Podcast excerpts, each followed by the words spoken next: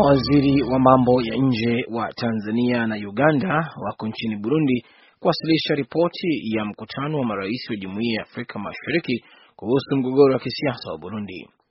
Mkutano huo ambao ulifanyika Dar es Salaam Mei 31, miongoni mwa maazimio yaliyofikiwa ni kusogeza mbele uchaguzi wa rais nchini humo ili kusuluhisha mzozo wa kisiasa na kujenga mazingira mazuri ya uchaguzi huru na wa haki.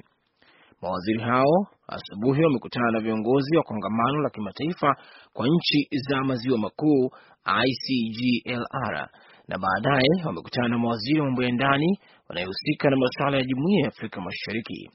Pia wanatarajiwa hivi leo kukutana na Rais Pierre Nkurunziza. Mzozo wa kisiasa uliibuka nchini Burundi kufuatia uamuzi wa Rais Nkurunziza kuwania awamu ya tatu ya uongozi katika uchaguzi ujao. Rais wa Sudan hatimaye ameondoka Afrika Kusini kurudi nyumbani. Ndege ya rais huyo ilionekana ikiondoka Johannesburg leo Jumatatu, ingawa hakujawa na neno lolote rasmi kama alikuwa kwenye ndege hiyo.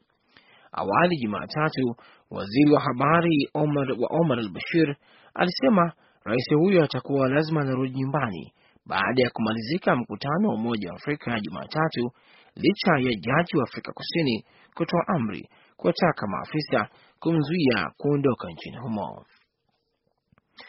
Katibu mkuu wa Umoja wa Mataifa Ban Ki-moon ametoa wito leo Jumatatu kwa pande zinazogombana huko Yemen kuheshimu makubaliano ya kusitisha mapigano kwa angalau wiki mbili wakati wa mwezi mtukufu wa Ramadhan unaoanza baadaye wiki hii.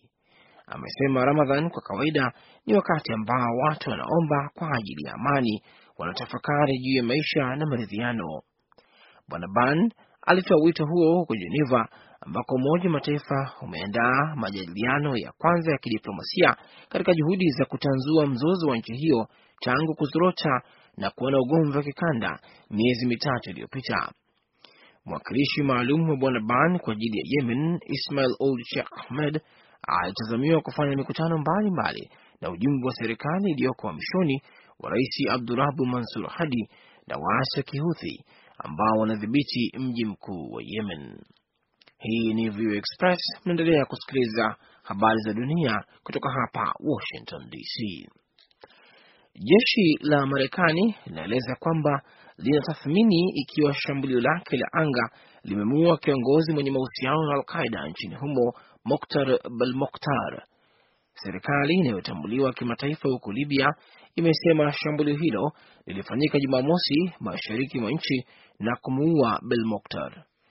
Katika taarifa yake Jumapili, wizara ya ulinzi ya Marekani haikuthibitisha kifo cha Belmokhtar, lakini msemaji Kanali Steve Warren amesema maafisa wanaamini kwamba shambulio hilo lilikuwa na mafanikio. Wizara ya mambo ya nchi za nje ya Marekani ilitangaza zawadi ya dola milioni tano ili kukamatwa kwa Belmokhtar. Korea Kusini imeripoti kifo cha kumi na sita leo Jumatatu na watu wengine watano wameambukizwa ugonjwa wa mapafu wa mashariki ya kati Mars.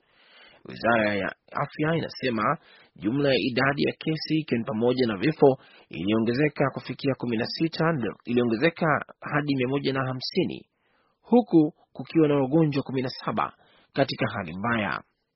Mpaka sasa maambukizo yote yametokea katika vituo vya afya na wale waliofariki walikuwa na magonjwa mengine kama vile kisukari. Moja ya hospitali kubwa sana na ya gharama katika mji mkuu Seoul ilisimamisha kwa muda kazi zake leo Jumatatu baada ya ugonjwa huo hatari kuonekana katika hospitali hiyo.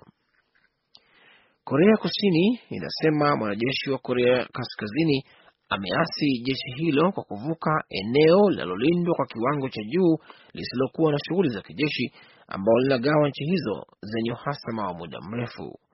Msemaji wa wizara ya ulinzi ya Korea Kusini anasema askari huyo ambaye ni kijana mdogo chini ya miaka ishirini alijisalimisha kwenye kituo kilichopo eneo la ndani la Hachwon katika jimbo la Gwangun katikati ya eneo la peninsula hiyo. Amevuka, lakini msemaji huyo hakusema zaidi, ila kueleza tu kwamba amesema bado yuko chini ya uchunguzi.